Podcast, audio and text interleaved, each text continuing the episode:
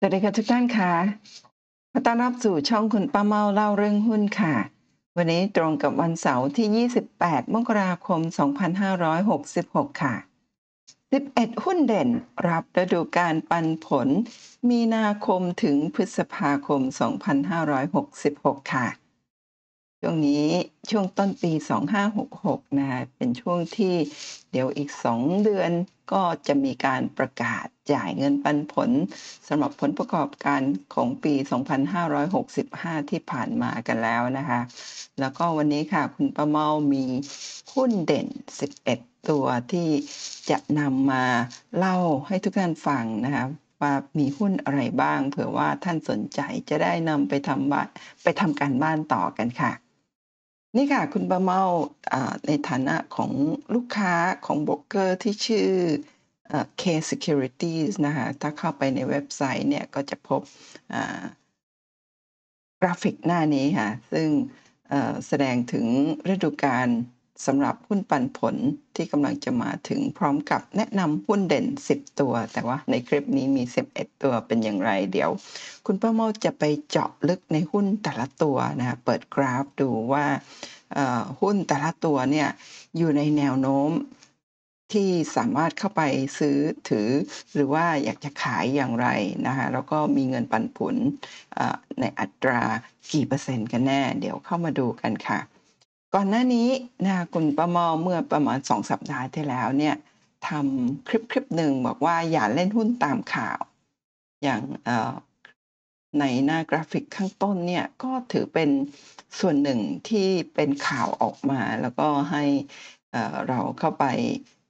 อ่านไปดูไปนะไปศึกษากันนะก็จะมีทุกๆบวกเกอร์นะคะก็จะพยายามทยอยที่จะคัดเลือกหุ้นที่ทางบวกเกอร์เนี่ยเชื่อว่าเป็นหุ้นที่ดีก็จะนำ มาแนะนำให้กับเหล่านักลงทุนกัน แล้วก็ในคลิปนี้เนี่ยคุณประเมาก็ได้ยกตัวอย่างของบวกเกอร์แห่งหนึ่งนะซึ่งแนะนำหุ้นก็เช่นเดียวกันนะซึ่งในคลิปนี้เป็นการแนะนำหุ้นขนาดเล็ก แล้วก็ในช่วงนั้นเป็นช่วงที่ก่อนช่วงวิกฤตโควิดสักประมาณ 5 ปี นะคะแล้วก็ปรากฏว่าจากช่วงที่แนะนำมาจนถึงปัจจุบันนี้หุ้นหลาย ๆ ตัวเนี่ยถ้าเราเข้าไปซื้อตามคำแนะนำก็จะเสียหายเจ็ดแปดสิบเก้าสิบเปอร์เซ็นต์กันเลยทีเดียว เพราะฉะนั้นในคลิปนี้ก็ได้เล่าเรื่องราวต่างๆ พร้อมทั้งเปิด กราฟของหุ้นตามคำแนะนำด้วยว่าเป็นอย่างไร เพราะฉะนั้นอย่าเล่นหุ้นตามข่าว หรือว่าถ้าท่านสนใจจริง ๆ ก็ต้องเข้าไปศึกษาเจาะลึกนะดูเบื้องลึกของหุ้นแต่ละตัว จึงจะเข้าไปลงทุนนะอย่างในคลิปวันนี้ก็เช่นเดียวกันค่ะนะคะก็อย่าเชื่อทุกเรื่องราวที่เราเห็น อย่างไรก็ตามก็ต้องไปทำการบ้านศึกษาต่อ แต่ว่าในคลิปนี้เนี่ยจะเป็นหุ้นที่ค่อนข้าง มีพื้นฐานดีถ้าเทียบกับคลิปที่ทำก่อนหน้านี้เมื่อสองสัปดาห์ ก็ค่อนข้างจะเป็นหุ้นที่มีพื้นฐานดีนะคะในคลิปนี้ ก็เดี๋ยวเรามาดูกันว่าคริปที่มีพื้นฐานดี มีกำไรอย่างไร มีอัตราเงินปันผลเท่าไหร่ แล้วก็เป็นหุ้นที่น่าสนใจจริง ๆ หรือไม่ ถ้าน่าสนใจเราก็ไปทำการบ้านต่อกันได้เลยค่ะ แต่เดี๋ยวก่อนเริ่มต้นคุณป้าเมาขออนุญาตประชาสัมพันธ์นะคะว่าตอนนี้คุณป้าเมาได้จับมือกับ SkillLane นะคะทำคอร์สออนไลน์ ชื่อคุณป้าเมาเล่าประสบการณ์นับหนึ่งในตลาดหุ้นโชว์พอร์ตโตสิบเด้ง แล้วก็เจ๊งมาก่อนค่ะตามนี้เลยนะคะร่วมมือกับ s k i l l a n ทำเป็น 18 วิดีโอคลิป ความยาว 5 ชั่วโมง 9 นาทีนะคะ เราสามารถเรียนที่ไหนเมื่อไหร่ก็ได้ตลอดชีพมีเทคนิคเคล็ดลับข้อคิดที่เป็นประโยชน์ให้กับนักลงทุนนะแชร์ประสบการณ์จริงจาก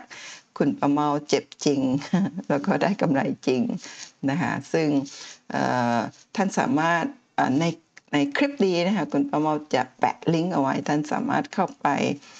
ดูรายละเอียด แล้วก็ลงทะเบียนเรียนได้ค่ะ ตอนนี้อยู่ในช่วงโปรโมชั่นนะคะราคา 2,499นะคะลดพิเศษเหลือ 1,999 ค่ะ ตอนนี้มีผู้ลงทะเบียนจำนวนมากพอสมควรแต่ว่ายังเข้ามารีวิวกันไม่เยอะนะมี 8 รีวิวเท่านั้นเองตอนนี้ได้ 4.9 คะแนนจาก 5 คะแนนเต็มนะคะก็ ขอบพระคุณ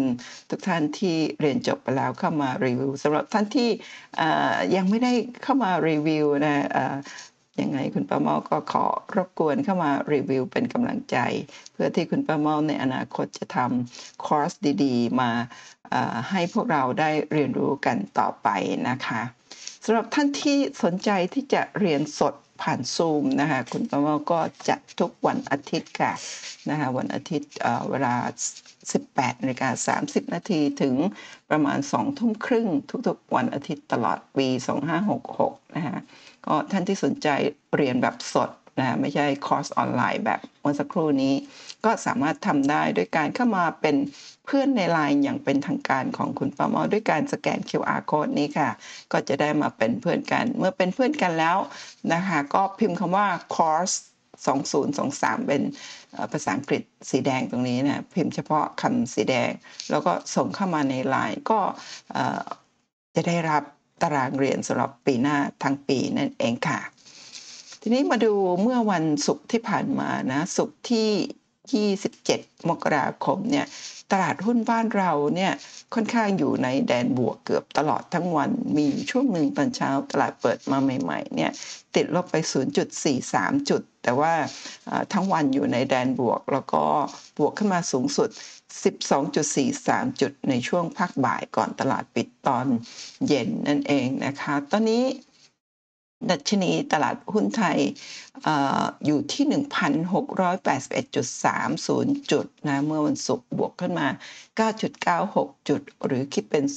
0.60%นะคะเมื่อวันศุกร์มีมูลค่าการซื้อขายทั้งสิ้น 57,000 กว่าล้านบาทก็ถือเป็นมูลค่าการซื้อขายที่บางเบานะคะก็เนื่องจากอาจจะเป็นวันศุกร์นะคะก็เลยทำให้ ไม่ได้มี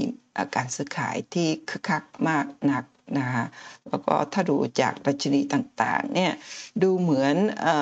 หุ้นขนาดเล็กใน SET sSET นะคะบวกขึ้นมา 0.89%มากกว่าหุ้นขนาดใหญ่หรือ Set 50 ที่บวกขึ้นมาเพียง 0.54%ค่ะ ส่วน Set HD ที่เป็นหุ้นที่จ่ายปันผลนะก็มีนักลงทุนส่วนหนึ่งเข้าไปซื้อทำให้บวกขึ้นมา 0.72%นะเพื่อรอรับเงินปันผลที่กำลังใกล้จะประกาศแล้วนั่นเองค่ะ ถ้ามาดูกลุ่มนักลงทุน 4 กลุ่มหลักๆ ของบ้านเรานะก็จะเห็นว่า กองทุนสถาบันภายในประเทศมีการซื้อสุทธิค่ะ694 ล้านบาทโบรกเกอร์ขายสุทธิ 564 ล้านบาท แล้วก็ต่างชาติค่ะซื้อสุทธิ 2,828 ล้านบาท ส่วนนักลงทุนรายย่อยนะคะก็ไม่ถือหุ้นข้ามสัปดาห์ค่ะ ขายสุทธิ 2,957 ล้านบาทค่ะทุกท่าน แล้วก็กลับมาที่สไลด์หน้านี้นะคะของ K Securities หลักทรัพย์กสิกรไทย ซึ่งโพสต์เอาไว้ในเว็บไซต์นะคะตั้งแต่เมื่อวันที่ 18 ธันวาคม 2022 ก็คือตอนปลายปีนะฮะส่วนมากตอนปลายปี แต่ละโบกเกอร์ก็จะทำกันบ้านกันค่ะนะคะหาหุ้นที่มีโอกาสที่จะจ่ายเงินปันผลในระดับที่ดีนะอย่างหน้านี้เนี่ยเดี๋ยวคุณป้าเมาจะแบ่งเป็นตอนๆ เพื่อที่จะขยาย ใหญ่ๆนะคะตัวหนังสือโตๆจะได้ดูกันแล้วก็เห็นกันง่าย ๆ มาดูกันหน้าแรกนะคะก็คือฤดูกาลสำหรับหุ้นปันผลที่กำลังจะมาถึงเนี่ย strategy มาจาก Set HD Index นะคะคือหุ้นที่จะแนะนำในวันนี้เนี่ยทาง K Securities ก็นำมาจากกลุ่มดัชนี Set HD ซึ่งเป็นหุ้น 30 ตัวที่มีการจ่ายเงินปันผลสูงนะคะแล้วก็บอกว่าให้ผลตอบแทนเฉลี่ย 7%นะเทียบกับ Set Index ที่ 4.25%ในไตรมาส 1 ในช่วง 7 ปีที่ผ่านมา ก็นำค่าของ 7 ปีนะคะในไตรมาสที่ 1 เนี่ยมารวมกันแล้วก็เฉลี่ย ถ้าเป็นผลตอบแทนของเซตในไตรมาสที่1เนี่ย7ปีที่ผ่านมาจะให้ผลตอบแทน เฉลี่ย 4.25%แต่ถ้าเป็น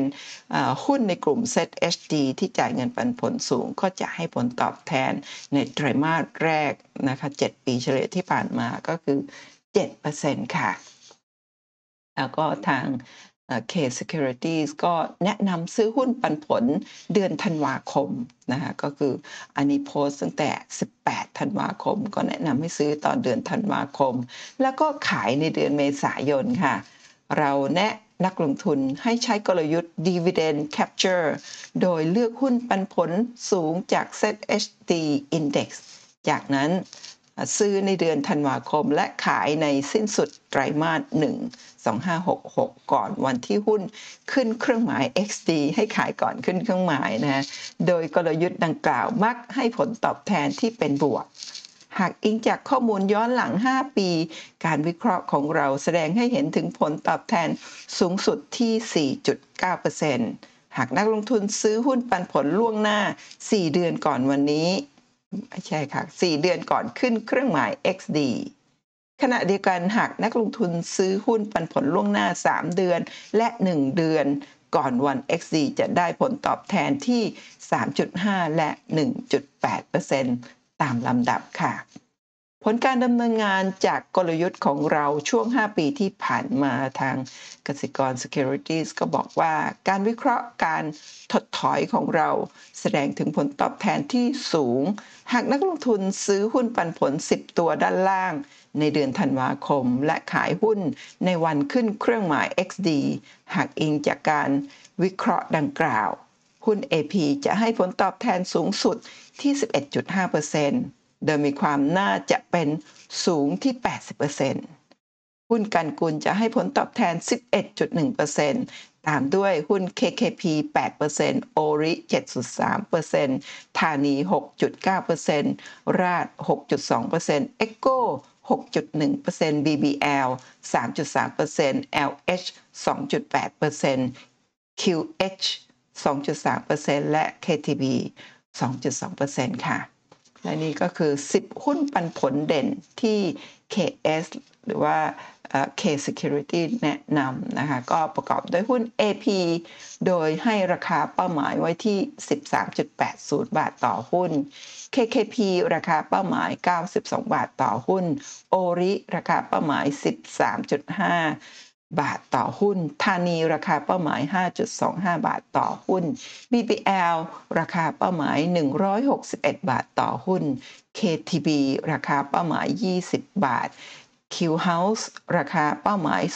2.50 บาทต่อหุ้น Echo 241 บาท คือราคาเป้าหมาย LH ราคาเป้าหมาย 10.40 บาท ราดราคาเป้าหมาย 45 บาทค่ะ ตัวนี้ หมายเหตุว่า Source คือแหล่งที่มา KS Research ข้อมูลนี้จัดทำโดยอาศัยแหล่งข้อมูลสาธารณะที่เชื่อว่า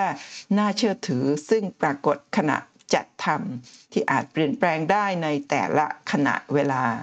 KS หรือบริษัทที่เกี่ยวข้อง อาจมีธุรกรรมที่มีส่วนได้เสียที่เกี่ยวข้องกับหุ้นนี้ การลงทุนมีความเสี่ยงผู้ลงทุนควรศึกษาข้อมูลและพิจารณาอย่างรอบคอบก่อนตัดสินใจลงทุนค่ะ แล้วก็ทาง KS Securities ก็ได้ทำกราฟนี้ค่ะ บอกว่า total returns of dividend stocks in four months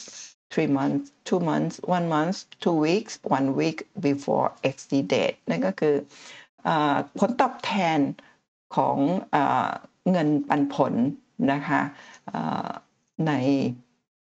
ช่วงเวลาก่อนขึ้นเครื่องหมาย XD เปรียบเทียบ 4 เดือน 3 เดือน 2 เดือน 1 เดือน 2 สัปดาห์ 1 สัปดาห์ ก่อนขึ้นเครื่องหมาย XD นั่นเอง ซึ่งถ้าเป็นกราฟแท่งนั่นก็คือเปอร์เซ็นต์ total return เปอร์เซ็นต์ที่จะได้ผลตอบแทนรวมก่อนขึ้นเครื่องหมาย XD ซึ่งเฉลี่ย 5 ปีนะคะ เช่นสมมุตินะคะเราซื้อหุ้นใด ๆ ก็ตามนะคะซื้อ 1 สัปดาห์ก่อนขึ้นเครื่องหมาย XD เนี่ยพอไปถึงวันที่วันที่หุ้นขึ้น XD หรือว่าทำการขายเนี่ยเราจะได้ผลตอบแทน 0.9 0.9%ถ้าซื้อก่อนล่วงหน้า 2 สัปดาห์จะได้ผลตอบแทน 1.5%ถ้าซื้อหุ้น 1 เดือนล่วงหน้าก่อนขึ้นเครื่องหมาย XD มีแนวโน้มจะได้ผลตอบแทน 1.8%ซื้อก่อนล่วงหน้า 2 เดือน แนวโน้มได้ผลตอบแทน 3%ซื้อก่อนล่วงหน้า 3 เดือนได้ผลตอบแทนนะคะ3.5%แล้วก็ถ้าซื้อ 4 เดือนล่วงหน้าก่อนขึ้นเครื่องหมาย XD ก็มีแนวโน้มหรือโอกาสที่จะได้ผลตอบแทนสูงถึง 4.9%ส่วนกราฟที่เป็นเส้นสีเหลืองๆนี้คือ probability of positive return นะซึ่งเป็นความเป็นไปได้ของผลตอบแทนที่จะได้ตามเนี่ยตามกี่เปอร์เซ็นต์กี่เปอร์เซ็นต์ตามแท่งสีเขียวเนี่ยก็คือถ้าหนึ่งสัปดาห์เนี่ยที่ 0.9%เนี่ยมีแนวโน้มอยู่ที่ 61%ถ้า 2 สัปดาห์ที่ 1.5%แนวโน้มก็ 62% 1 เดือนที่ 1.8%มีแนวโน้มที่จะได้ผลตอบแทนที่เป็นบวกก็คือ 61%ส่วน 2 เดือนที่ 3%ก็มีแนวโน้มจะได้ 61% 3 เดือนนะคะที่ 3.5%มีแนวโน้มที่จะเกิดขึ้น 58%แล้วก็ 4 เดือนค่ะ ถ้าซื้อหุ้นล่วงหน้าก่อนขึ้นเครื่องหมาย XD 4 เดือนที่ผลตอบแทน 4.9%เนี่ยมีแนวโน้มจะเกิดขึ้นถึง 57%ค่ะ ทีนี้หน้านี้บอกว่า total returns of our top dividend plays are significantly high four months ahead of XD trading นั่นก็คือผลตอบแทนรวมของหุ้นหุ้นที่เลือกมานะคะถ้าซื้อก่อนล่วงหน้า 4 เดือน ก่อนขึ้นเครื่องหมาย XD มีโอกาสที่จะมีผลตอบแทนตามนี้ก็คือ AP 11.5%กันกุล 11.1% KKP 8% ORI 7.3%ธานี 6.9%ราด6.2% Echo 6.1% BBL 3.3% LH 2.8% Q House 2.3%แล้วก็ KTB 2.2%ค่ะ มาดูกันที่หุ้นตัวแรกนะคะที่มีแนวโน้มที่จะได้ผลตอบแทนเนี่ยโอกาสที่จะได้ผลตอบแทน ถ้าซื้อก่อนซื้อก่อนขึ้นเครื่องหมาย XD 4 เดือนนะคะแนวโน้มที่จะได้ผลตอบแทนถึง 11.5%นั่นก็คือหุ้น AP ค่ะ ในวันที่ทาง K Securities เนี่ย ออกบทความก็คือวันที่ 18 ธันวาคม 2022 หรือ 2564 เนี่ยราคาหุ้นนะอยู่ที่ 11.10 บาท วันนี้นะวันที่ 27 มกราคมเลยมาประมาณ 1 เดือนกับสัก1เดือนกับ 9 วัน นะคะตอนนี้ราคาอยู่ที่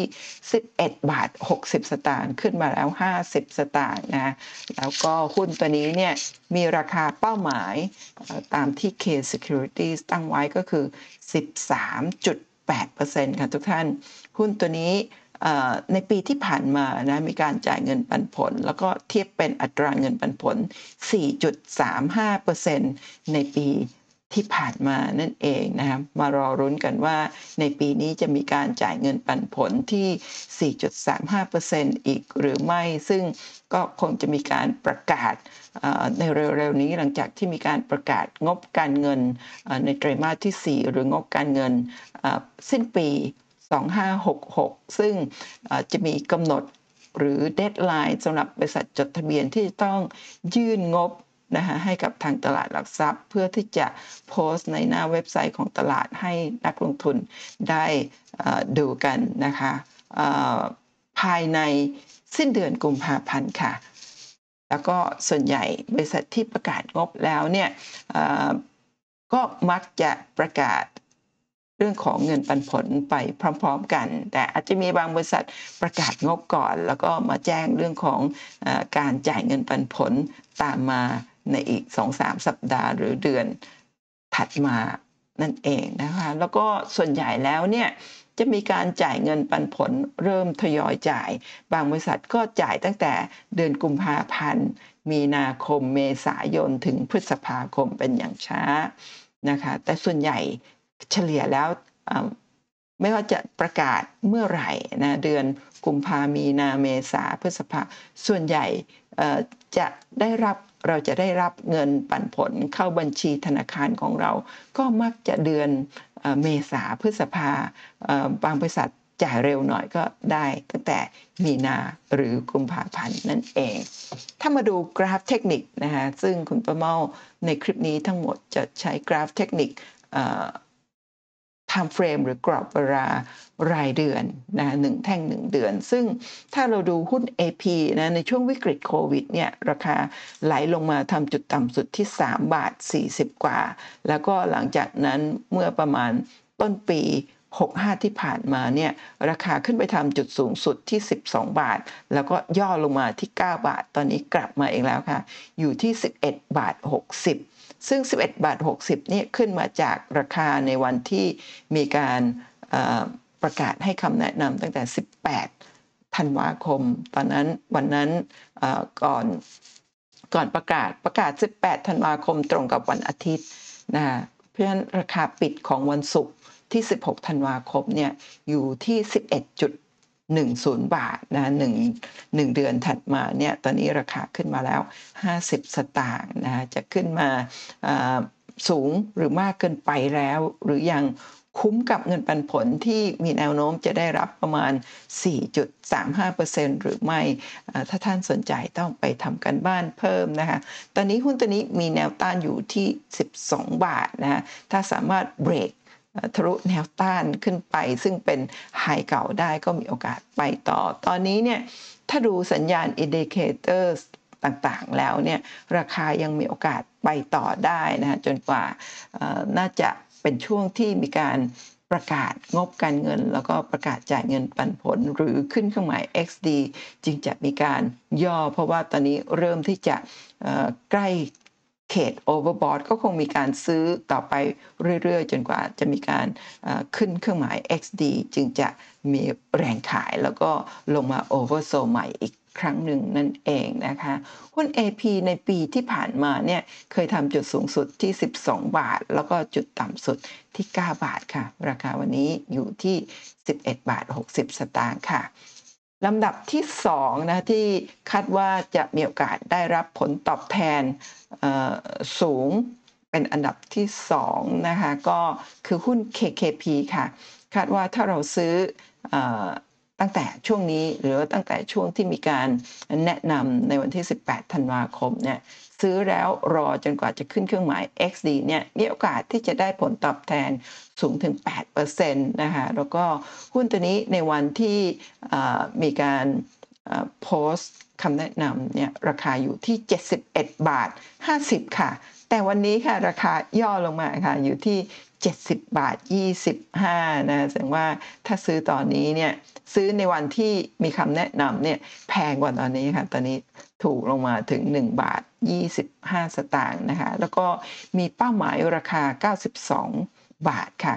ทุกครั้งถ้าเวลาที่บวกเกอร์ต่างๆเนี่ยมีการตั้งราคาเป้าหมายของหุ้นต่างๆนั่นเป้าหมายนี้เขาหมายถึงเป้าหมาย 1 ปีจากวันที่มีการประกาศนั่นเอง เพราะฉะนั้นเป้าหมายนี้ก็คือปลายปี 2566 นั่นเอง แต่ว่าบ่อยครั้งเนี่ย อาจจะไปไม่ถึงเป้าหมาย หรือบางครั้งหุ้นบางตัวนะคะถึงเป้าหมายเร็วกว่าที่คาด ในคลิปนี้มีอยู่ถ้าเท่าที่เห็นเนี่ยมีอยู่ตัวหนึ่งเกินเป้าหมายไปแล้วค่ะ ทั้งที่ตอนนี้ผ่านมายังไม่ถึง 1 เดือนของปีใหม่ ก็ราคาเกินเป้าหมายไปแล้วเป็นหุ้นอะไร เดี๋ยวเรามาดูกันค่ะสำหรับหุ้น KKP นะตอนนี้มีอัตราปันผลอยู่ที่ 4.23%น นะคะหุ้นตัวนี้เป็นหุ้นขนาดไม่ได้ใหญ่มากนักนะคะอยู่ในเซ็ต HD มี Market Cap อยู่ที่ 59,000 กว่าล้านบาท ย้อนกลับไปเมื่อกี้หุ้น AP มี Market Cap อยู่ที่ 36,000 กว่าล้านบาท มี PE 6.33 เท่ามี price per book 1.02 เท่า ก็ถือว่าเป็นราคาที่ยังไม่แพงนะทุกท่าน แล้วก็เป็นหุ้น กลุ่มอสังหาริมทรัพย์ที่มี market cap ก็สูงกว่าหุ้นหลาย ๆ ตัวในหมวดธุรกิจเดียวกันค่ะ ส่วนหุ้น KKP เนี่ยมี PE 7.21 เท่า Price per book 1.1 เท่า ก็ถือว่าราคาบริเวณนี้ยังเป็นราคาที่ไม่แพงนะยังยังยังไม่แพงก็คือยังถูกอยู่นั่นเอง ถ้าดูจามดูตาม กราฟนะคะกราฟรายเดือนเนี่ยช่วงวิกฤตโควิดเนี่ยราคาลงมาลึกถึง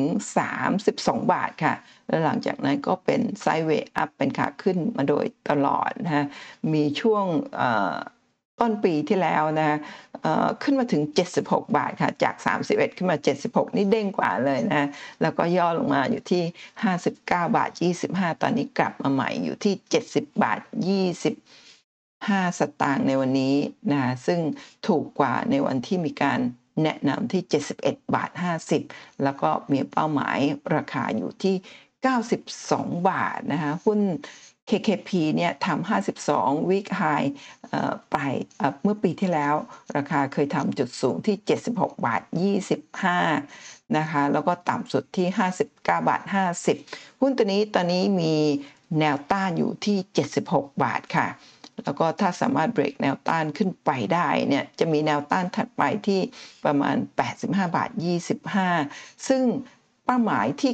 92 บาทเนี่ยก็จะเป็นเป้าหมายเป็นเป็นราคาใหม่ เป็นราคาที่จะเป็น all time high ซึ่งหุ้นตัวนี้จะทำได้หรือไม่ก็ต้องรอติดตามกัน ถ้าดู indicator ต่างๆเนี่ยตอนนี้ก็เริ่มตัดขึ้นส่งสัญญาณตัดขึ้นมีแรงซื้อ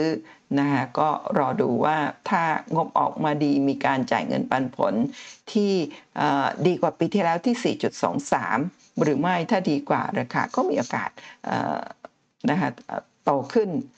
เคลื่อนตัวขึ้นไป แล้วก็มีโอกาสถึงเป้าหมายที่ 92 บาทตอนปลายปีหรือไม่ก็ต้องรอรุ้นเรื่องของงบหรือผลประกอบการทุกๆไตรมาสกันเลยทีเดียวค่ะ ต่อไปลำดับที่ 3 ค่ะ หุ้นโอรินะคะ Origin Property เป็นหุ้นในกลุ่มอสังหา อันนี้เป็นตัวที่ 2 แล้วนะ เมื่อกี้ตัวแรกเป็นหุ้น AP นะฮะตัวนี้ตัวที่ 2 โอริค่ะ หุ้นโอริในวันที่มีการโพสต์แนะนำเมื่อ 18 ธันวาคม ราคาอยู่ที่ 10 บาท 90 ค่ะ มาในวันนี้ 1 เดือนผ่านมาเนี่ยราคาอยู่ที่ 11 บาท 90 ขึ้นมา 1 บาทค่ะทุกท่าน แล้วก็ตั้งเป้าหมายราคาเอาไว้ที่ 13 บาท 50 นั่นก็คือจากนี้ไปถึงสิ้นปีมีโอกาสที่จะไปถึงราคาเป้าหมายที่ 13 บาท 50 หรือไม่ก็ต้องรอลุ้นกัน แล้วก็ตามที่ K Securities เนี่ยคำนวณเอาไว้ก็คือ หุ้นตัวนี้ถ้าเราซื้อตั้งแต่ธันวาคมเนี่ยจน ถึงวันขึ้นเครื่องหมาย XD เนี่ยมีโอกาสที่จะได้ผลตอบแทนอยู่ที่ประมาณ 7.3%ค่ะ หุ้นตัวนี้มี 52 วิกไฮอยู่ที่ 12 บาท 70 โลที่ 9 บาท 20 ราคาวันนี้อยู่ที่ 11 บาท 90 นะคะอัตราเงินปันผลในปีที่ผ่านมาเนี่ย 4.65%ปีนี้จะได้รับมากหรือน้อยกว่ากันก็ต้องรอดูผลประกอบการค่ะ แล้วก็ หุ้นโอริตอนนี้มี Market Cap อยู่ที่ 28,000 กว่าล้านบาท ก็ Market Cap จะเล็กกว่าหุ้น AP ประมาณ 10,000 ล้านบาทค่ะ ถ้าดูจากกราฟเทคนิคณตอนนี้นะคะช่วงวิกฤตโควิดเนี่ยราคาไหลลงมาอยู่ที่ 3 บาท แล้วก็หลังจากนั้นเมื่อตอนปลายปีปลายปี 64 ที่ผ่านมาราคาขึ้นไปทำจุดสูงที่ 12 บาท 70 ค่ะ แล้วก็ย่อลงมาประมาณ 9 บาท 20 จากนั้นตอนนี้ขึ้นมากลับขึ้นมาใหม่แล้วที่ 11 บาท 90 จะไปถึงเป้าหมายที่ 13 บาท 50 หรือไม่ก็ต้องรอติดตามกัน ถ้าดูจากเรื่องของสัญญาณทางเทคนิคต่างๆ หุ้นตัวนี้ตอนนี้ก็อยู่ในช่วงที่ราคามีแนวโน้มที่จะขึ้นต่อได้มากกว่าที่จะลงมานะคะก็จนกว่าจะมีการประกาศงบ นะคะแล้วก็มีการประกาศจ่ายเงินปันผล ขึ้นเครื่องหมาย XD อาจจะมีการย่อลงมาบ้างได้นั่นเอง ตอนนี้มีแนวต้านอยู่ที่ 12 บาท 70 ค่ะ แนวรับก็คงเป็นโลเดิมที่ประมาณ 9 บาท 20 สตางค์นั่นเองนะคะหุ้นตัวนี้มี PE 8 เท่า Price per book 1.75 เท่า ก็ถือว่าราคาณบริเวณนี้ยังไม่ได้แพงมากเท่าไหร่ค่ะ ต่อไปลำดับที่ 4 ค่ะหุ้นธานีนะคะ หุ้นธานีเนี่ยคาดว่าจะได้รับผลตอบแทนถ้าซื้อแต่ธันวาคมในวันที่ประกาศนะคะอยู่ที่ราคา 4 บาท 14 บาท4บาท 14 สตางค์แต่ในวันนี้ค่ะทุกท่านราคาย่อลงมา 1 เดือนผ่านมาราคายังไม่ได้ขึ้น ราคายังไม่ได้ไปไหนอยู่ที่ 4 บาท 10 สตางค์ค่ะ แล้วก็คาดว่า มีโอกาสได้ผลตอบแทนประมาณ 6.9%แล้วก็ราคาเป้าหมายจะอยู่ที่ 5.25 บาทต่อหุ้นนะคะหุ้นธานีในปีที่ผ่านมาเนี่ยมีอัตราเงินปันผล 4.21%เรารุ้นกันว่าในปีนี้จะได้เงินปันผลมากหรือน้อยกว่าปีที่ผ่านมานะคะหุ้นธานีมี Market Cap 20,000 3,000 กว่าล้านบาท มี PE 12.34 เท่า Price per book 1.91 เท่า ถ้าเทียบกับหุ้นในหมวดธุรกิจเดียวกัน ก็ถือว่าราคาบริเวณแถวนี้ยังไม่แพงเลยนะทุกท่าน แล้วก็ถ้าดู indicator ต่างๆเนี่ยราคาเนี่ย sideway แบบนี้มาเกือบ 2 ปีแล้วค่ะราคายังไม่ได้ไปไหน เพราะฉะนั้นมีโอกาสนะที่ราคาถ้าซื้อบริเวณแถวนี้แล้วเนี่ย ถือยาวๆ มีโอกาสที่ราคาจะกลับไปที่ไฮเดิมที่ 5 บาท 80สตางค์หรือไม่หรือจะไปถึงเป้าหมายก่อนที่ 5 บาท 25 สตางค์เมื่อไหร่ก็ต้องรอรุนกันนะสำหรับหุ้นในลักษณะนี้หุ้นธานีที่เป็นหุ้นกลุ่ม leasing เช่าซื้อรถบรรทุกนะคะก็อยู่ในเทรนด์ก็อยู่ในกระแส ก็ราคาบริเวณแถวนี้ถือว่า ค่อนมาทางมาทางต่ำนะคะแล้วก็ sideway แบบนี้มา 2 ปีแล้ว ถ้าดู indicator ต่างๆเนี่ยก็ยังอยู่ในโซนล่างราคาเนี่ยยังไม่ได้ไปไหนนะคะก็ถ้าซื้ออาจจะต้องถือรอสักสักพักหนึ่งก่อนที่ราคาจะกลับขึ้นไปได้ก็ต้องดูในเรื่องของภาพธุรกิจโดยรวมด้วยเช่นกันค่ะ ต่อไปลำดับที่ 5 ค่ะ หุ้น BBL ค่ะแบงก์กรุงเทพ ก็ทาง K Securities เนี่ยได้ประเมินเอาไว้ว่าหากซื้อตั้งแต่ธันวาคม 18 ธันวาคมที่มีการแนะนำตอนนั้นราคาอยู่ที่ 143 บาท 50 แล้วก็ตั้งเป้าหมายเอาไว้ที่ 161 บาทค่ะ แต่วันนี้ค่ะทุกท่านราคาเมื่อวันศุกร์ที่ผ่านมาอยู่ที่ 162 บาท 50 เกินเป้าหมาย ที่เป้าหมายที่สุดมากก็จะเป็นเป้าหมายของปลายปี 2566 แต่วันนี้ค่ะมกราคมเนี่ยเมื่อวันศุกร์ที่ผ่านมาเนี่ยราคาเกินเป้าหมายไปเป็นที่เรียบร้อยแล้วนะคะแล้วก็เมื่อวันศุกร์เนี่ยราคาไฮอยู่ที่ 163 บาท ซึ่งเป็น 52 สัปดาห์ไฮ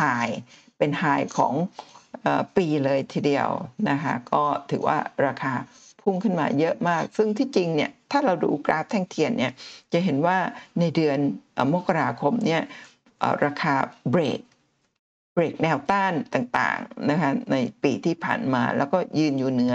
เส้นค่าเฉลี่ยทุกเส้นดูว่าเป็นราคาที่พุ่งขึ้นมาแรงแล้วก็เร็วนะคะแล้วก็ถ้าดู indicator ต่างๆเนี่ยดู stochastic ตอนนี้จะอยู่ในโซนที่ค่อนข้างที่จะ overbought อาจจะมีแรงขายหลังจากที่มีการประกาศงบหรือว่าประกาศจ่ายเงินปันผลก็ต้องระมัดระวังนิดหนึ่งว่าราคาขึ้นมาเยอะมากเกินไปแล้วหรือยังนะคะแล้วก็ราคาเกินเป้าหมายไปแล้วนะหรือว่าจะมีข่าวดีอะไรที่เราหรือยังไม่มีใครทราบก็จะทำให้ราคาที่สามารถที่จะพุ่งต่อไปได้อีกหรือไม่ แต่ถ้าดู indicator ต่างๆเนี่ย stochastic เริ่ม overbought แล้ว แต่ว่า RSI เนี่ยยังคงแข็งแรงมีโอกาสที่จะมุ่งหน้าขึ้นไปต่อได้ ส่วน MACD ก็เป็นขาขึ้นเต็มตัวแล้วก็ยังน่าจะมีโอกาสขึ้นต่อไปได้อีกสักพักหนึ่งนั่นเองนะคะก็รอรุ้นในเรื่องของผลประกอบการค่ะ ตอนนี้ Market Cap ของ BBL นะอยู่ที่ 3 0 0 0 0 กับ 2,000 กว่าล้านบาท มี PE อยู่ที่ 10.78 เท่า Price per book 0.59 เท่า ก็ถือว่าเป็นหุ้นที่ price per book ต่ำ book มากๆ ราคายังถูกมากนั่นเองนะจะจะถูกจริง ๆ หรือไม่ก็ต้องรอเรื่องของผลประกอบการที่จะออกมาว่าจะทำให้ PE price per book เนี่ยเพิ่มสูงขึ้นอย่างมีนัยยะหรือไม่หรือนำไปเปรียบเทียบกับหุ้น ธนาคารหลักๆ อีกสองสามตัวไม่ว่าจะเป็น K-Bank แล้วก็ SCB นะคะแล้วก็อื่นๆลองดูว่าถูกแพงกว่ากันอย่างไรหุ้น BPL ปีที่ผ่านมาเนี่ยมีอัตราเงินปันผลอยู่ที่ 2.21%รอรุ้นกันนะคะว่าปีนี้เนี่ยจะให้ผลตอบแทนในเรื่องของเงินปันผลสูงกว่านี้อีกหรือไม่ค่ะ ออหุ้น VBL นะคะก็52วิกไฮเมื่อกี้บอกไปแล้วใช่ไหมคะ163บาทก็คือเป็นไฮของเมื่อวันศุกร์ที่ผ่านมา ส่วน52วิกโลอยู่ที่124.50บาทค่ะ ก็ในช่วงนี้ก็ราคาขึ้นมาค่อนข้างเยอะแล้วเลยทีเดียวก็ระมัดระวังนิดหนึ่งว่าจะขึ้นมามากเกินไปแล้วหรือไม่นะคะ ต่อไปลำดับที่ 6 ค่ะ หุ้น KTB ค่ะ ก็คาดว่าจะได้ผลตอบแทนประมาณ 2.2%หากซื้อตั้งแต่วันวันที่มีการประกาศแนะนำเมื่อ 18 ธันวาคม ราคาอยู่ที่ 17 บาท 60 ค่ะ มาในวันนี้ค่ะ 1 เดือนผ่านมาราคาอยู่ที่ 17 บาท 90 ขึ้นมา 30 สตางค์นะคะ โดยที่มีเป้าหมายราคาอยู่ที่ 20 บาทค่ะทุกท่าน นะคะ20 บาทเนี่ยเป็นเป้าหมายของสิ้นปี 2566 ค่ะ หุ้น KTB มีราคา 52 วิกไฮอยู่ที่ 18 บาท 40 ก่อนหน้านี้เมื่อเดือนนี้เองค่ะเดือนมกราคมเนี่ยนะคะช่วงเร็วๆนี้เมื่อสัปดาห์ที่แล้วนะคะราคาขึ้นไปทำจุดสูงสุดนะคะของ ปีที่ผ่านมา 18 บาท 40 ทำโลที่ 12 บาท 90 นะฮะ 12 วิกโล 12 บาท 90 เมื่อเมื่อนะคะอาจจะเป็นช่วงต้นปีที่ผ่านมา นั่นเองหรือว่าปลายปลายปี 65 ที่ผ่านมาค่ะหุ้น KTB ตอนนี้มี PE อยู่ที่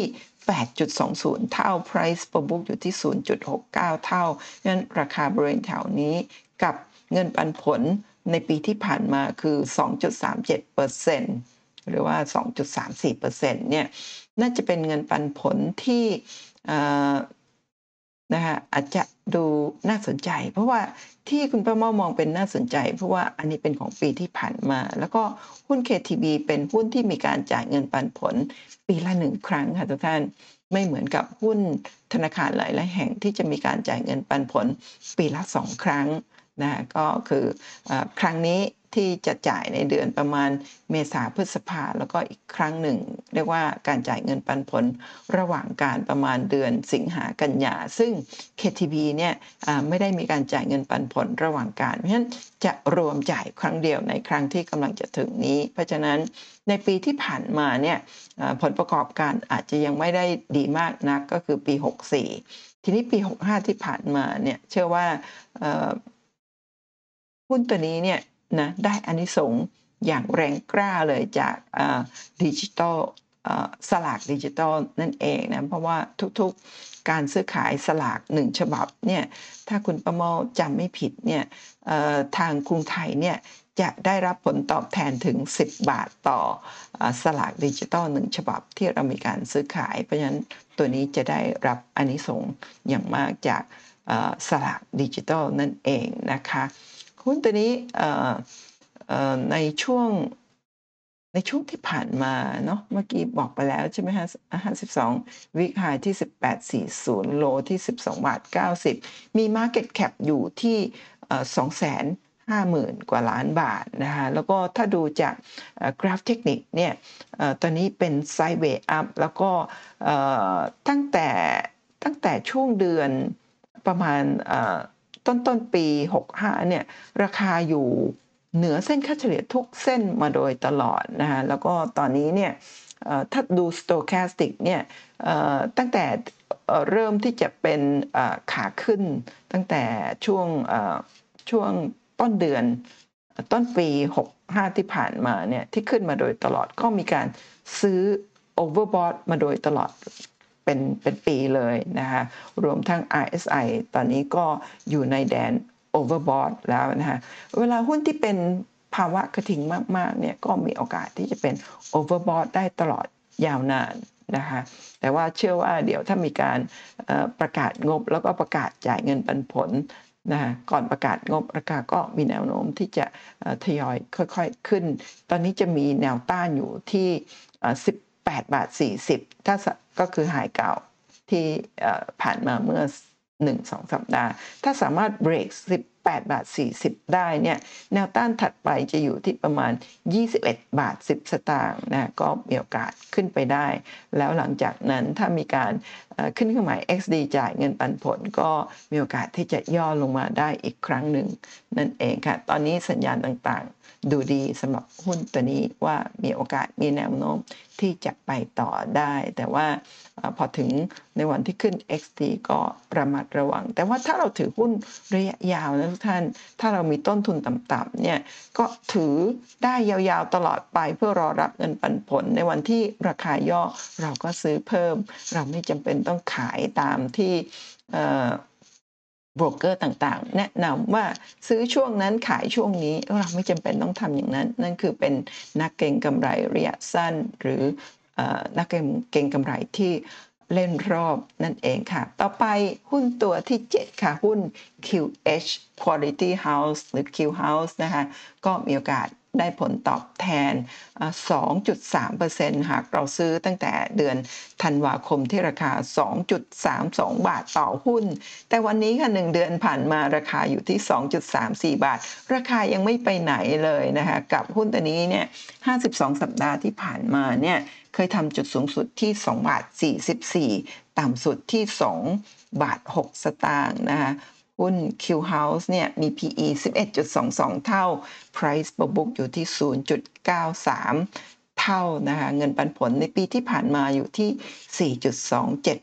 4.27%ลุ้นกันนะคะว่าปีนี้จะจ่ายมากขึ้น หรือว่าเท่าเดิมหรือน้อยกว่าเดิมหรือไม่ แต่ว่าดูโดยภาพรวมแล้วเนี่ยตอนนี้ราคายังไม่ไปไหนนะคะก็ถ้าซื้อ บริเวณแถวๆนี้เนี่ย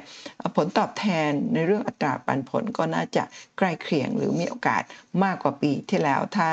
เราซื้อตอนนี้แล้วเดี๋ยวใกล้ๆประกาศงบประกาศเงินปันผล ราคาก็มีโอกาสที่จะมีแรงซื้อเข้ามาเพื่อรอรับเงินปันผลได้นั่นเองค่ะหุ้น Q House นะคะถ้าดูกราฟ เทคนิครายเดือนที่ผ่านมา ตั้งแต่วิกฤตโควิดเนี่ยเกือบ 3 ปีแล้วนะราคาเนี่ยอยู่ sideway บริเวณแถวนี้ยังไม่ไปไหนเลยค่ะ แต่ว่าช่วง 3-4 เดือนมานี้เริ่มที่จะขึ้นเห็นเป็นแท่งเขียวทุก ๆ เดือน แล้วก็ indicator ต่างๆ เพิ่งเริ่มจะตัดขึ้นนะราคาเริ่มแข็งแกร่งขึ้น ถึงแม้ว่าในระยะยาวเนี่ย MACD ยังบอกว่าหุ้นตัวนี้อยู่ยังอยู่ในโซนลบ แต่เป็นโซนลบที่เริ่มที่จะตัดขึ้น MACD เนี่ยเริ่มตัดขึ้นเป็นสัญญาณที่ดีที่จะมุ่งหน้าไปสู่โซนบวกต่อไปได้นั่นเองค่ะหุ้น Q House มี Market Cap อยู่ที่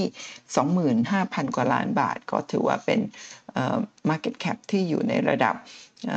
กลางๆ ไม่ได้ต่ำหรือสูงมากเกินไป หุ้นตัวนี้เชื่อว่าดรนิเวศและบุตรสาวก็ยังคงถืออยู่เพื่อรับเงินปันผลนั่นเองค่ะ ต่อไปลำดับที่ 8 ค่ะ หุ้น e c o นะก็เชื่อว่าผลตอบแทนก็มีโอกาสสูงถึง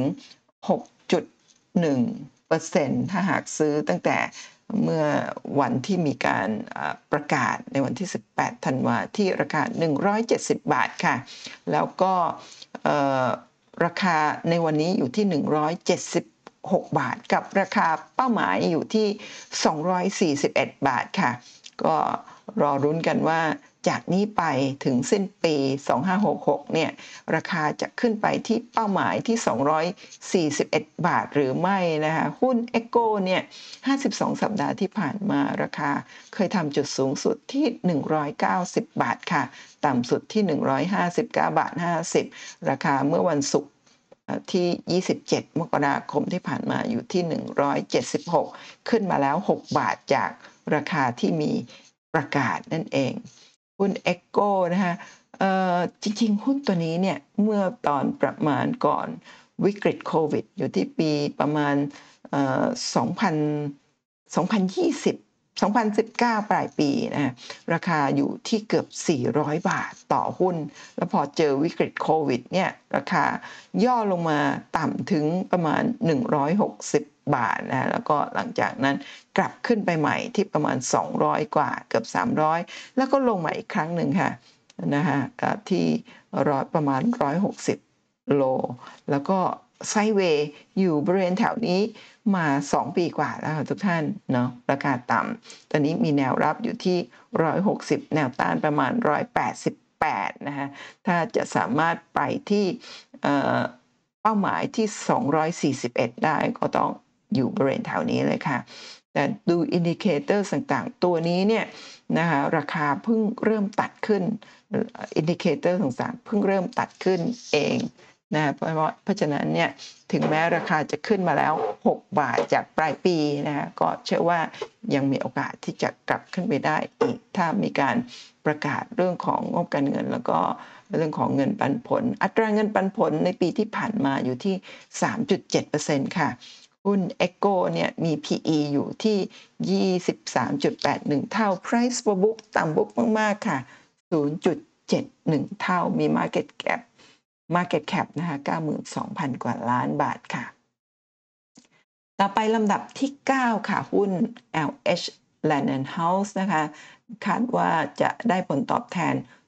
2.8%ถ้าซื้อตั้งแต่ปลายปีที่แล้วนะคะเดือนธันวาคม ตอนนั้นราคาอยู่ที่ 9 บาท 70 สตางค์ค่ะ มาในวันนี้ 1 เดือนผ่านมาราคาอยู่ที่ 9 บาท 90 ขึ้นมา 20 สตางค์แล้วก็มีเป้าหมายราคาอยู่ที่ 10 บาท 40 นะ รอรุ้นกันว่าสิ้นปี 2566 ราคาจะขึ้นไปที่ 10 บาท 40 หรือไม่นะคะ หุ้น Land and House เนี่ยในปีที่ผ่านมาทำ52 วิกไฮเอาไว้ที่ 10 บาท 10 สตางค์โลที่ 8 บาทค่ะ มี PE 14.05 เท่า Price per book 2.36 เท่า จริง ๆ ราคาบริเวณแถวนี้ถือว่าเป็นราคาที่ไม่ได้ไม่ได้ถูกนะคะก็อยู่กลางนะแต่ว่าเป็นหุ้นในหมวดอสังหาริมทรัพย์ที่มี Market Cap สูงสุดคือ 1 0 0 0 0 17,000 กว่าล้านบาท อันนี้ไม่นับรวม CPN ซึ่งจะมีธุรกิจอื่น ๆ แตกย่อยรวมอยู่ในนั้นมากนะคะหุ้น Land and House เป็นหุ้นที่ในอดีตเนี่ยจ่ายเงินปันผลมาอย่างดีมาโดยตลอดนะคะในปีที่ผ่านมาจ่ายเงินปันผลที่อัตรา 5.10% รอลุ้นกันนะคะว่าปีนี้จะจ่ายเงินปันผลที่ระดับอัตราเดียวกัน หรือมากกว่าปีที่แล้ว หรือไม่นะคะหุ้นตัวนี้ถ้าดูจากกราฟเทคนิคเนี่ย indicator ต่างๆนะคะถ้าเป็น stochastic เนี่ยตัดขึ้นมาสักสักครึ่งปีได้แล้ว ตอนนี้เริ่ม overbought อยู่ที่ 90.75 ส่วน RSI เนี่ยยังอยู่ในโซนที่เพิ่งเริ่มจะแข็งแรง ขึ้นมานะก็เชื่อว่ามีโอกาสที่จะขึ้นไปได้อีกจนกว่าจะประกาศงบ แล้วก็มีการประกาศเรื่องของเงินปันผล จนกว่าจะขึ้นเครื่องหมาย XD ก็อาจจะมีโอกาสย่อลงมาได้อีก ตรงนี้คือแนวต้านที่ 10 บาท 40 ซึ่งเป็นเป้าหมายของราคาหุ้นตัวนี้พอดี ถ้าสามารถเบรกขึ้นไปได้ มีโอกาสที่จะเบรกทะลุเป้าหมายไปได้ แต่ ถ้าไม่สามารถเบรกได้ก็ไปชนเป้าหมายที่ 10 บาท 40 ก็มีโอกาสที่จะย่อลงมาก่อนนะก็จะมีแนวรับอีกทีหนึ่งอยู่ที่ประมาณ 9 บาท 55 สตางค์นั่นเองค่ะต่อไปลำดับที่ 10 ค่ะ หุ้นราดค่ะ ก็เชื่อว่าถ้าซื้อตั้งแต่เมื่อปลายปีที่แล้วที่ราคา 42 บาท 50 ตอนที่มีประกาศนะคะประกาศแนะนำ 42 บาท 50 มาวันนี้ราคาขึ้นมาอยู่ที่ 43 บาท 25 นะ ขึ้นมาแล้ว 75 สตางค์ค่ะ 1 เดือนที่ผ่านมานั่นเองนะคะ มีเป้าหมายราคาอยู่ที่ 45 บาทนะคะก็ไม่ไกลแล้วค่ะ เป้าหมายใกล้ละอาจจะไม่ต้องรอถึงปลายปีนะคะสำหรับหุ้นตัวนี้ก็เชื่อว่าผลตอบแทนจะอยู่ที่ประมาณ 6.2%ก่อนขึ้นเครื่องหมาย XD นะคะ หุ้นราดนะเคยทำ52 วิกหายไว้ที่ 44 บาท 75 โลที่35บาท 75นะคะตอนนี้ PE อยู่ที่ 11.48 เท่า Price per book ต่ำบุ๊กค่ะ อยู่ที่ 0.87 เท่า มีเงินปันผลปีที่แล้ว อยู่ที่อัตรา 3.88%นะคะมี Market Cap อยู่ที่ 94,000 กว่าล้านบาท หุ้นราดถ้าจะไม่ผิดประมาณสักปี ปีที่แล้วนะปีที่แล้วเนี่ยน่าจะมีการปีที่แล้วหรือเกือบเกือบสองปีนะคะช่วงหลังวิกฤตโควิดเนี่ยมีการเพิ่มทุนค่ะนะคะหุ้นตัวนี้เพิ่มทุนไปเรียบร้อยแล้ว ก็เลยทำให้ราคาเนี่ยย่อลงมาไดรูดลงมา แต่ตอนนี้เนี่ยคุณประมาเชื่อว่าอยู่ในโซนล่างนะอยู่ในราคาไซด์เวย์แบบนี้มา 2 ปีกว่าแล้วราคายังไม่ไปไหนนะคะก็indicator ต่างๆเพิ่งเริ่มที่จะ ตัดขึ้นแข็งแรงขึ้นนะคะเพราะฉะนั้นหุ้นตัวนี้ยังมีโอกาสที่จะไปต่อได้อีกไกลเลยทีเดียว แต่ก็ต้องรอดูเรื่องของผลประกอบการอย่างต่อเนื่องด้วย ตอนนี้ณตอนนี้ราคาที่ 43 บาท 25 สามารถยืนอยู่เหนือเส้นค่าเฉลี่ย 5 เดือน 10 เดือน 5 เดือนตัด 10 เดือนเป็นสัญญาณที่ดูดีมากเลยทีเดียวสำหรับหุ้นราดค่ะ ต่อไป ลำดับที่ 11 แต่ว่าในบทความในหน้ากราฟิกของทาง K Securities เนี่ยไม่ได้พูดถึงหุ้นกันกุลว่ามีเป้าหมายเท่าไหร่นะแต่ว่า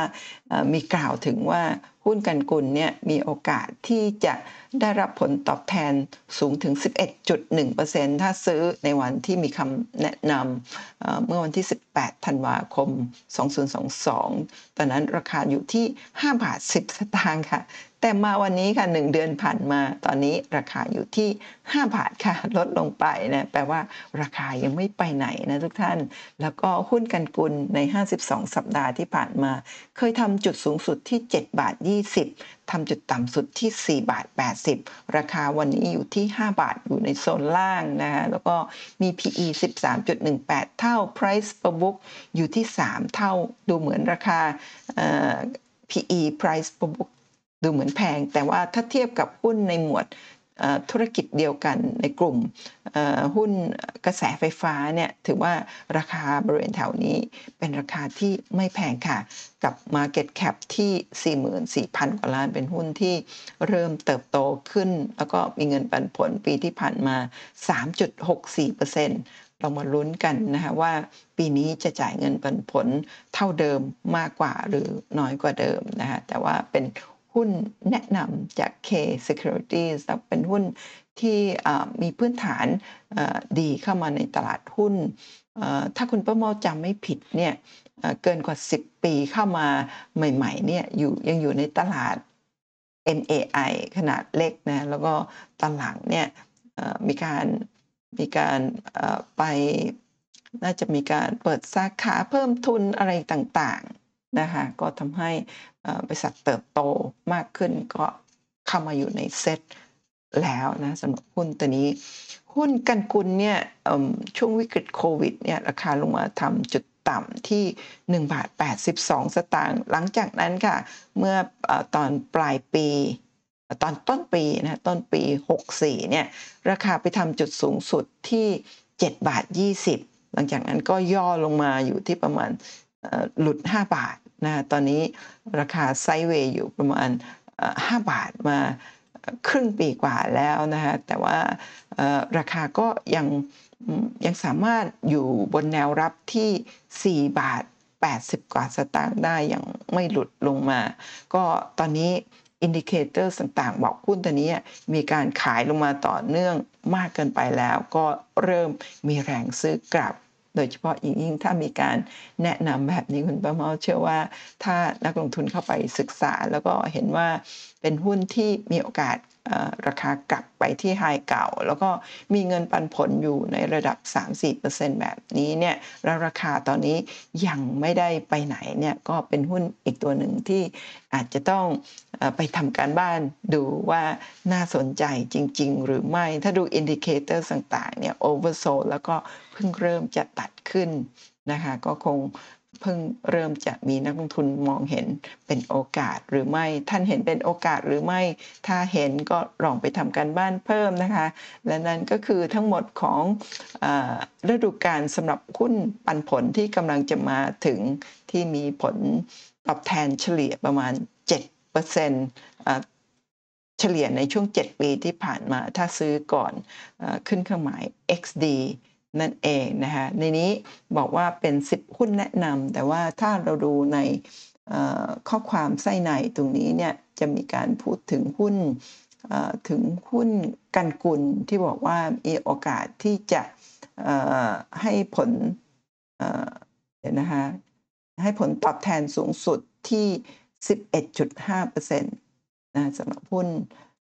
กันกุลใช่ไหมคะตรงนี้เดี๋ยวนะ ตรงบริเวณแถวแถวเนี่ยกันกุลจะให้ผลตอบแทน 11.1%แต่ว่าไม่ได้นำมาอยู่ใน 1 ใน 10 หุ้นด้วยแต่คุณประเมาก็จัดเปิดกราฟให้ดู แล้วก็เป็นตัวที่ 11 นั่นเองค่ะ คำเตือนค่ะ การลงทุนมีความเสี่ยงผู้ลงทุนควรศึกษาข้อมูลก่อนตัดสินใจลงทุนกันนะคะ ทุกท่านชอบหุ้นตัวไหนก็ไปทำการบ้านเพิ่ม คุณประเมานำมาทำการบ้านเพิ่มให้ส่วนหนึ่งด้วยการเปิดกราฟ แล้วก็ดูข้อมูลต่างๆประกอบนะคะท่านสนใจก็ไปศึกษาในเชิงลึกก่อนที่จะนำเงินที่หามาอย่างายากลำบากของทุกท่านมาลงทุนนั่นเองนะคะ ท่านที่สนใจที่จะเรียนกราฟเทคนิค นะคะหรืองบการเงินอะไรต่างๆ เรียนหุ้นสำหรับมือใหม่หรือมือเก่าที่ไม่เคยเรียนที่ไหนมาก่อนเลย หรือเรียนแล้วยังไม่ประสบความสำเร็จก็ลองมาเรียนกับคุณป้าเมาดูโดยการสแกน QR code นี้เป็นเพื่อนทางไลน์กับกับคุณป้าเมานะคะก็จะได้รับรายละเอียดเรื่องของการเรียนค่ะขอบคุณทุกท่านสำหรับการกดติดตามกด subscribe ไลค์แชร์ช่องคุณป้าเมาเล่าเรื่องหุ้นนะคะแล้วก็ในวันอาทิตย์พรุ่งนี้ค่ะ จะมีหัวข้อไลฟ์สดผ่านซูมเรื่องอินดี้หรือวิเคราะห์หุ้นในดวงใจตามคำขอของทุกท่านว่าหุ้นที่ท่านเล็งอยู่สนใจอยู่เนี่ยสมควรที่จะเข้าไปซื้อถือหรือขายแล้วหรือยังนะคะก็ลองมาเปิดกราฟกันดูนะคะท่าน เป็นเพื่อนกับคุณป้าเมาแล้วพิมพ์คำว่าอินดี้ก็จะได้รับรายละเอียดการลงทะเบียนเจอกันพรุ่งนี้ไลฟ์สดผ่านซูมวันอาทิตย์ที่29เริ่มเรียนตั้งแต่เวลา 18.30 ถึง 20.30 นาฬิกาค่ะ พบกันใหม่